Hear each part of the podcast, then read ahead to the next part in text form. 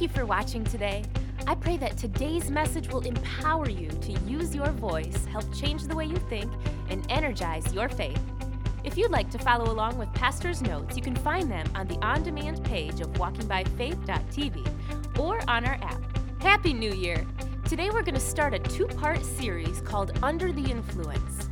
Everyone has bad thoughts at some point in their life, but what matters to God is what we do with those thoughts. Do we act on them or do we push them aside and focus on the thoughts of God? In this message, we're going to learn about mind control. Let's take a look. I want to talk to you tonight about thinking the thoughts of God. Right? Uh, so often we have this, you know, his, his thoughts are mysterious and who knows what God's going to do. But uh, that is not really what the Bible teaches. So I want to start in Proverbs 23 with verse 7, which says, As a man thinks in his heart, so is he. Right? So your thoughts are important because as you think, that's the way you're going to move. In fact, people always move towards their dominant thought. The things that the thoughts that are dominating you, you're going to move in that direction. So the Bible tells us to keep our heart with all diligence because out of your heart flow the issues of your life. Right? So you've got to keep the right thoughts on the inside. Uh, there's an awful lot of talk today about spiritual warfare, and some people are doing really funny stuff. Right? But spiritual warfare is a real reality. And, uh, but the way that it's often presented can be kind of strange. But in 2 Corinthians 10, in verse 4, it says, The weapons of our warfare. So as a Christian, the moment you receive Jesus, you are put in the middle of a war. It's in Ecclesiastes in 8, and it says, And there is no release from that war. In other words, you, you cannot say to, to the devil, Hey, you just leave me alone and I'll leave you alone.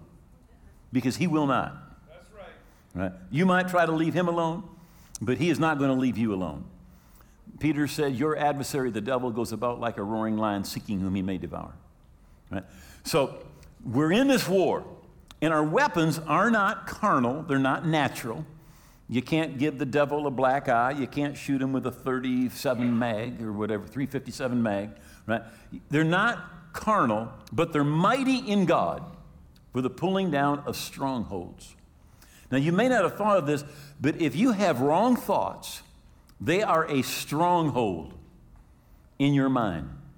And they keep you from the blessing of God, from the purpose of God in your life. So it says, casting down arguments, every high thing or every thought that, that exalts itself against the knowledge of God, and bringing every thought into captivity to the obedience of Christ. So, really, spiritual warfare has to do with your thoughts. Right? The enemy is trying to penetrate your thoughts with friends, family, culture, peer pressure, to do things a certain way, to think a certain way, right?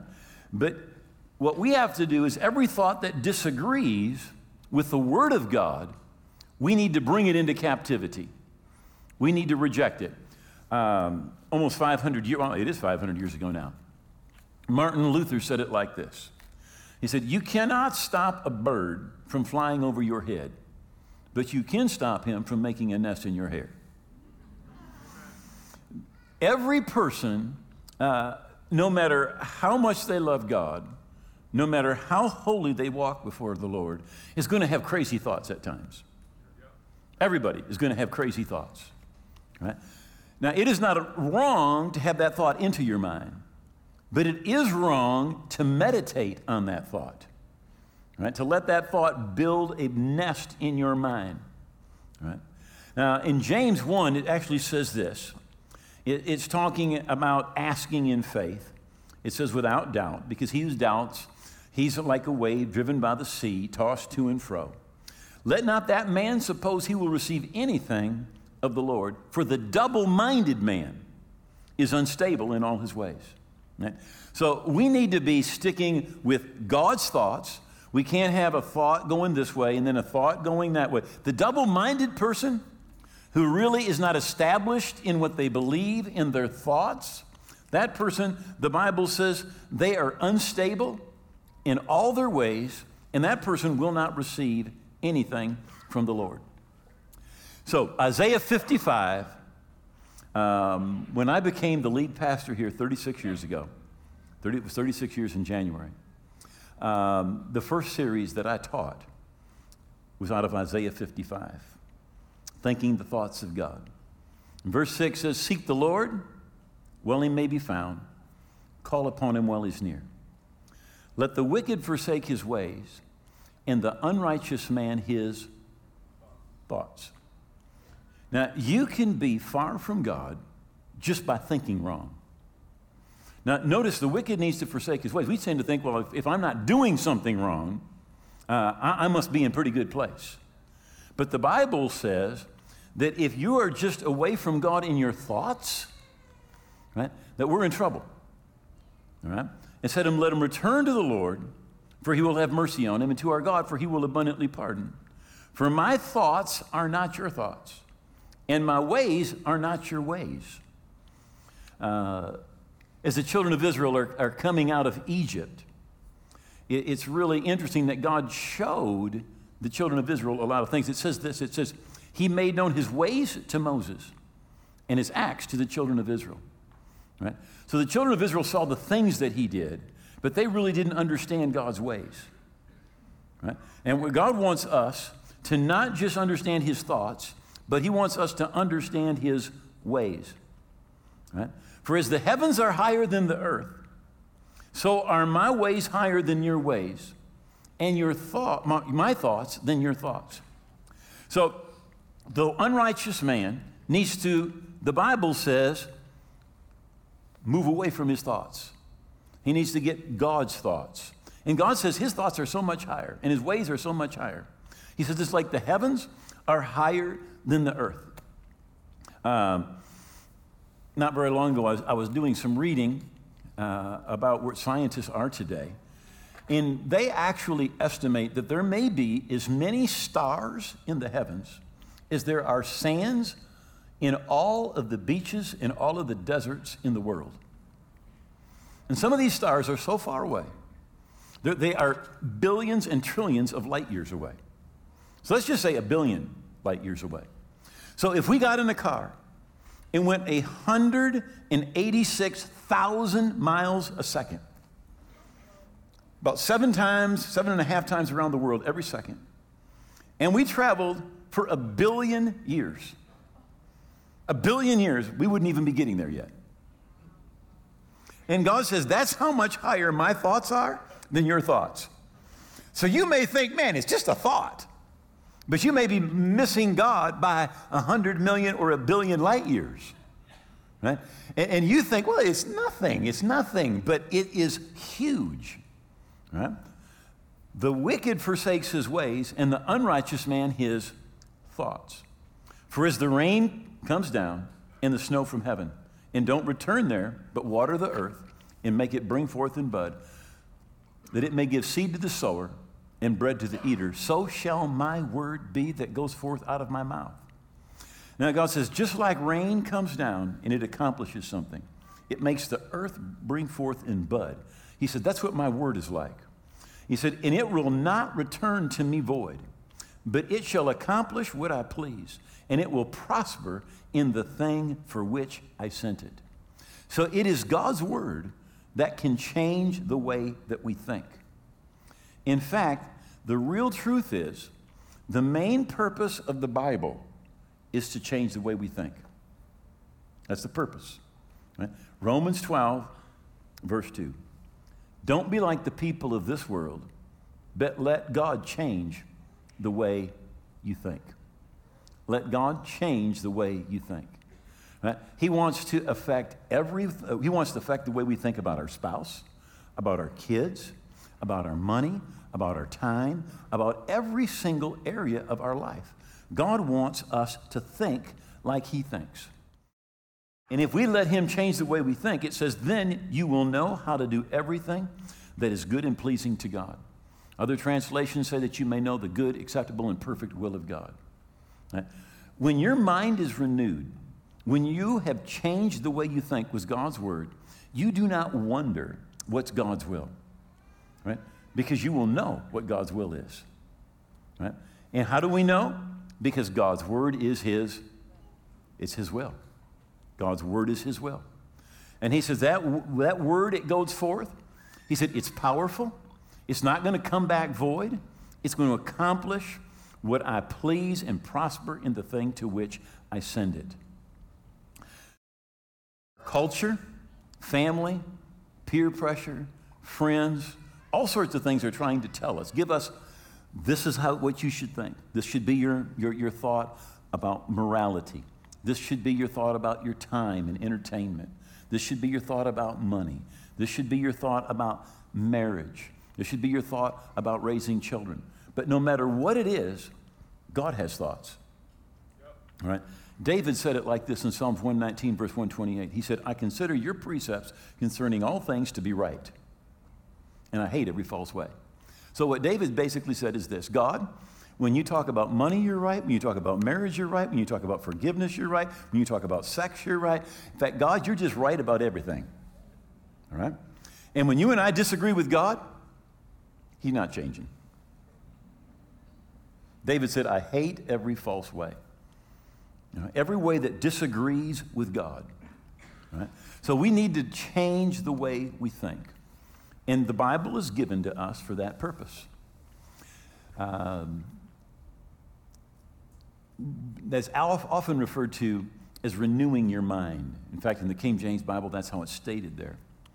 It's the same exact principle, but it's talked about differently in the book of James. It's they, the, the wording that's used there is the saving of your soul. The renewing of your mind, changing the way you think, and the saving of your soul are two ways to say the exact same thing. Right? Now, when, when somebody receives Jesus, we say, oh, their soul got saved, but they're really, their soul didn't get saved, their spirit got saved. Right? right? And their soul, their mind, is going to go through a process of being saved. So James 1, verse 21 says, Therefore, lay aside all filthiness, overflow of wickedness, and receive with meekness the engrafted word which is able to save your souls. Now, he's talking to Christians. And he says, The Bible is able to save your soul.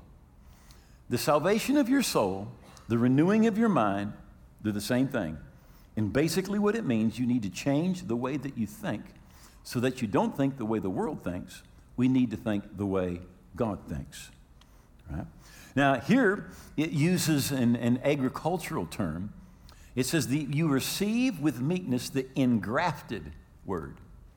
So you're reading the Bible, and you find something in the Bible that disagrees with what you've been doing and what you've been believing and what you've been thinking. So, what you need to do is you need to be meek, you need to be humble, and you need to say, God, you're right and I'm wrong, right? And then it says you need to engraft the Word of God. Now, a horticulturist will go out to a tree, and if they want to engraft a new branch into that tree, they first cut that tree. They cut something out, and then they place the new in, and they very carefully wrap it, right? That's how they engraft. Now, to engraft something new, you have to get rid of something old. Our old thoughts need to go. And we need to very carefully put God's thoughts in. And we need to make sure that they take, right? That's what the horticulturist does. So, I want to give you a couple examples tonight. 2 Kings chapter 5. Now, Naaman, the captain of the host of Syria, was a great man with his master. He was honorable because by him the Lord had given deliverance unto Syria. And he was also a mighty man of valor, but he was a leper. And the Syrians had gone out by companies and had brought away captive out of the land of Israel a little maid. And she waited on Naaman's wife. And she said to her mistress, Would God, the Lord my God, he was with the prophet that's in Israel or in Samaria, for he, the prophet, would heal him of his leprosy. So the little servant girl says that to Naaman's wife, and Naaman tells her husband. And Naaman's husband, Naaman, excuse me, goes to the king of Assyria and says, Look, there's a prophet in Israel, and he can heal me. So the king gives him an enormous 6,000 pieces of gold, about 100 pounds of silver, a bunch of clothes, and says, Go. Now, no, notice the first thing that, that Naaman thinks is that he's going to buy a healing. How many of you realize that's bad thinking? But he thinks he's going to go and he's going to buy his healing. And interestingly enough, the first place that he goes is he goes to the king of Israel, who does not have a clue and really is not even worshiping God, is worshiping Baal more than he's worshiping anything else. Right? So, so not only did he think he was going to buy his healing, but he went to the wrong place. You know, he was politically minded and he thought, well, that must be where the, the salvation is going to be. But eventually he ends up at the prophet's house. And uh, he came with his horses and his chariots. And he stood at the house of Elisha. And Elisha sent a messenger under him, saying, Go and wash in the Jordan seven times, and your flesh will come again to thee, and you will be clean. So he says, All you need to do, just go down to the Jordan River over here, dip seven times, and when you do, you're going to be healed. But Naaman was furious. He's wroth. And he went away and he said, I thought. Everybody say, I thought. I thought. Do you know your thoughts can get you in big trouble? I thought surely he would come out and he would stand next to me and he would call on the name of his God and he would strave, wave, or strike his hand over the place and I would recover of my leprosy. How many of you ever thought you knew how exactly how God was going to do something? Surely you thought, but surely you were wrong. All right? But he had this in his mind. This is how God's going to do it. All right? And then he says, Wow, look, you know, are not the Abana and the Parpars, the rivers of Damascus, much better or cleaner than the waters of Israel? Right? And he's trying to figure out, well, why do I have to do it there? Why can't I just do it someplace else? All right? And how many of you have been to the Jordan River? It it, yeah, uh, not too clean. Not at all. In fact, I say, we, we were baptizing people a while back, and there's this baptismal area, and uh, you could see these catfish. I mean, like somebody's getting baptized, like six feet away, there's these catfish about this big. They're just watching the whole baptismal service. Big old fish. But it is dirty water. Right? He said, Why can't I wash in them and be clean? And he turned and he went away in rage. Why? Because of his thought. And his servants came to him and said, Hey, Father, if, if the prophet had asked you to do a hard thing, you would have done it. Why don't you just go ahead and do this easy thing and see what happens? So he goes down, he dips seven times, according to the saying of the man of God. And his flesh came again like the flesh of a little child, and he was healed. But for him to receive his healing, he had to forsake his thought and he had to receive God's thought. And when he did, he received his healing. In fact, it's interesting, he goes back and he still tries to pay for his healing. And the prophet says, No, no, no, I'm not going to do that. You know, one wrong thought about healing can keep you from being healed. One wrong thought about deliverance can keep you from being delivered. One wrong thought about salvation can keep you from being saved. And I know that's true. And I was brought up in church. We went to church every Sunday morning, Sunday night. Went to catechism during the week. And uh, the church that I was in, we, we uh, be- believed that before God created the world, He decided who was going to be saved and who wasn't going to be saved. Right? We called that kind of like predestination. God had lined everybody up and went duck, duck, duck, goose. You know, you're saved, you're saved, you're not, you're saved, you're saved. And if you're supposed to get saved, you're just going to get saved. You say, I don't want to, tough, you're going to get saved. Right? But if you want to and you're not supposed to, it doesn't matter what you do. You're not going to be saved. So I'm 10 years old. Right? I'm, uh, I'm laying in my bed. And I said, God, I just want to be saved. I just want to serve you. I just want to love you. I, I, Lord, save me, save me. I didn't know what to do. I'd never, I had never in my life seen an, an invitation to be saved. Never seen anyone pray the sinner's prayer. I didn't know anything. So I'm laying there and, and nothing happened. I waited probably half hour. And I thought, I'm one of those people that aren't supposed to be saved. God doesn't want me. I'm going to hell. Well, I may as well go for something. If I'm going to hell, I may as well deserve it. And for 10 years, I literally thought, I cannot get saved. I'm not supposed to get saved. God doesn't want me to be saved. I'm supposed to go to hell. After 10 years, for the first time, I'm in a little church service. A friend had asked me to go, otherwise, I wouldn't have went. And afterwards, somebody came up and said to me, they said, uh, Did you enjoy the service? And I said, Oh, yeah, it was great. Said, What'd you like? I said, Well, I think I like the music. And, uh, and uh, they just kept on asking me questions. And, and finally, they said, uh, would, would, you, would you like to be right with God? And I always thought, Well, what idiot wouldn't? That's literally what I thought. Who wouldn't want to be right with God? Who wouldn't want to be forgiven? And I said, Well, sure, everybody would. You know, but in my mind, I'm thinking, No, you can't. And he opened his Bible to Romans 10 13, which says, Whosoever will call on the name of the Lord will be saved. And then read Romans chapter 10, verse 9, that if you will confess with your mouth Jesus as your Lord and believe in your heart God raised him from the dead, you will be saved. And he said, You want to do that? And I mean, it was like a light bulb when I mean, he said, like, you can be saved right now. You can be forgiven right now. You can be right with God right now. And I said, Yes. I mean, boom, we got down on our knees, prayed that prayer. 20, 40, 46 years have come and gone, and that prayer's still working. Still working today. I got saved that night. But you know what? I had one wrong thought that kept me from being right with God. One wrong thought can keep you from being saved. Jeannie and I were uh, missionaries in Mexico for several years. And I, have told part of this story to you before. Uh, a friend asked me to go up in the mountains to preach to some mountain men and some indigenous people up there. And we end up riding some mules for 12 hours. We are 12 hours from the end of the nearest dirt road. And we get up to this village, and, and, and literally, we are going up the mountain, down the mountain, across the river, up the mountain, down the mountain, across the river, up the mountain, down the mountain, across the river. And we finally get to this village. It is at the end of the earth. I mean, like 100 yards later, it's the end of the planet, all right? There, we are way out in the middle of nowhere, right?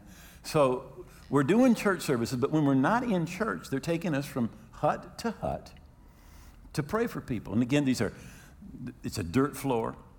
There are stick walls, no mud. You can just see through the walls and thatched roof. And, and uh, there's this man, he was on a bed in a house, and he, hadn't, he had been in, in bed for, for months and they took us over to pray for him. And uh, we said, you know, we, we, we've come to pray for you. And he says, oh, he says, don't pray for me. He said, I have Paul's thorn. And I thought, how did it get here? I really did. I'm like, did it ride the mule and go up and down the mountain and cross the river? How in the world did Paul's thorn get here? All right? And uh, in case you're wondering, what, what is that? Well, it says in 2 Corinthians 12, says Paul said, to keep me from becoming conceited because of the surpassing greatness of revelation, there was given to me a thorn in the flesh, a messenger of Satan to torment me or to buffet me. Right? Now, now he's saying, well, I've got that thorn that Paul had, right? And uh, so we said to him, um, well, let me ask you a couple of questions, all right? I said, uh, first of all, uh, the Bible says here that it is a messenger of Satan. The Greek word is the word angelos. It's only used 188 times in the Bible. 181 times it's translated angel. Seven times it's translated messenger. All right? It's the same word that Jesus used in Matthew 25, where it says, And you who are cursed, go into everlasting fire prepared for the devil and his angels. Angels. I said, uh, You're saying that you have a demon that's bothering you. And, and he said, Well, uh, I, I guess so. And I said, The purpose of that demon, all right, was to buffet him, to buffet him. Right? And it literally means blow after blow after blow. It's the same word that's used in Acts 27 where the ship is caught in a sandbar and the waves are coming and they're hitting it again and again and again. He said, I, I thought it was a sickness.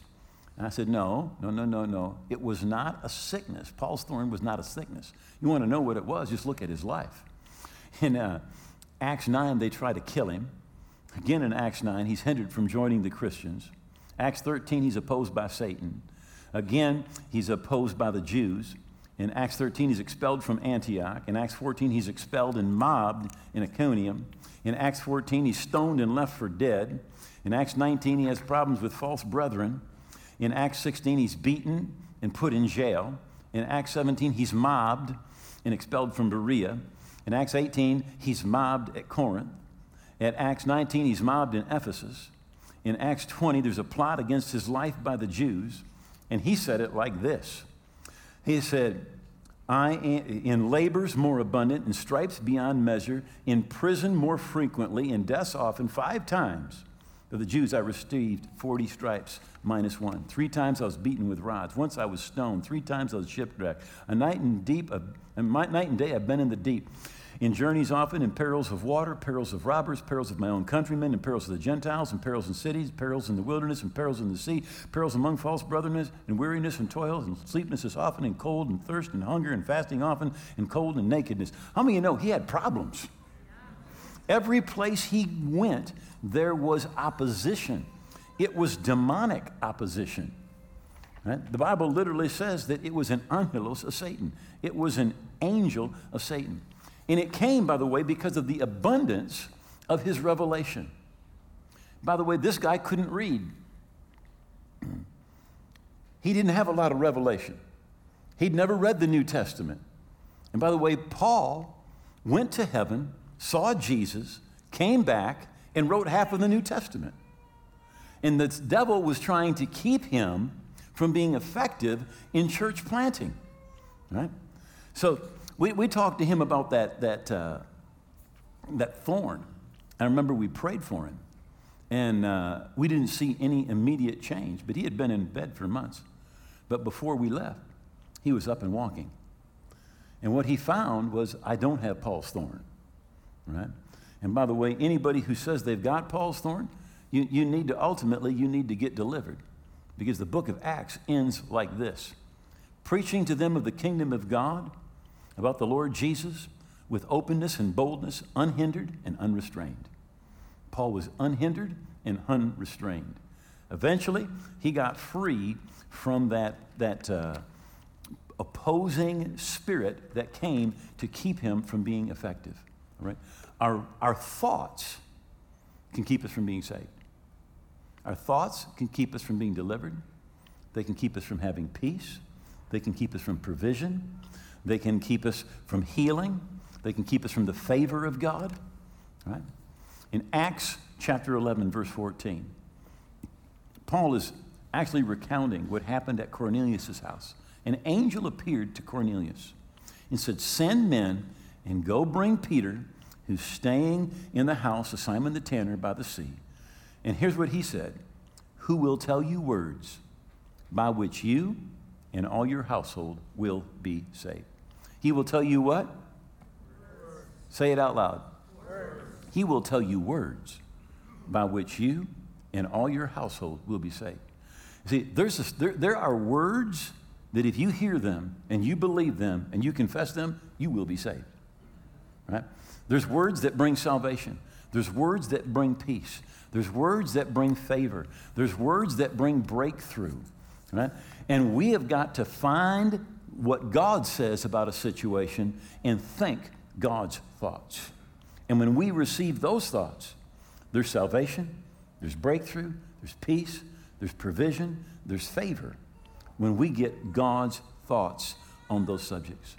Now, just in closing, if uh, you order a book and that book comes and you open up that book and you start reading that book, you are reading the thoughts of the person that wrote that book.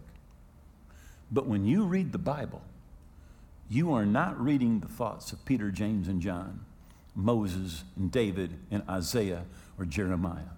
When you read the Bible, you're reading the thoughts of God. And God wants to change the way we think.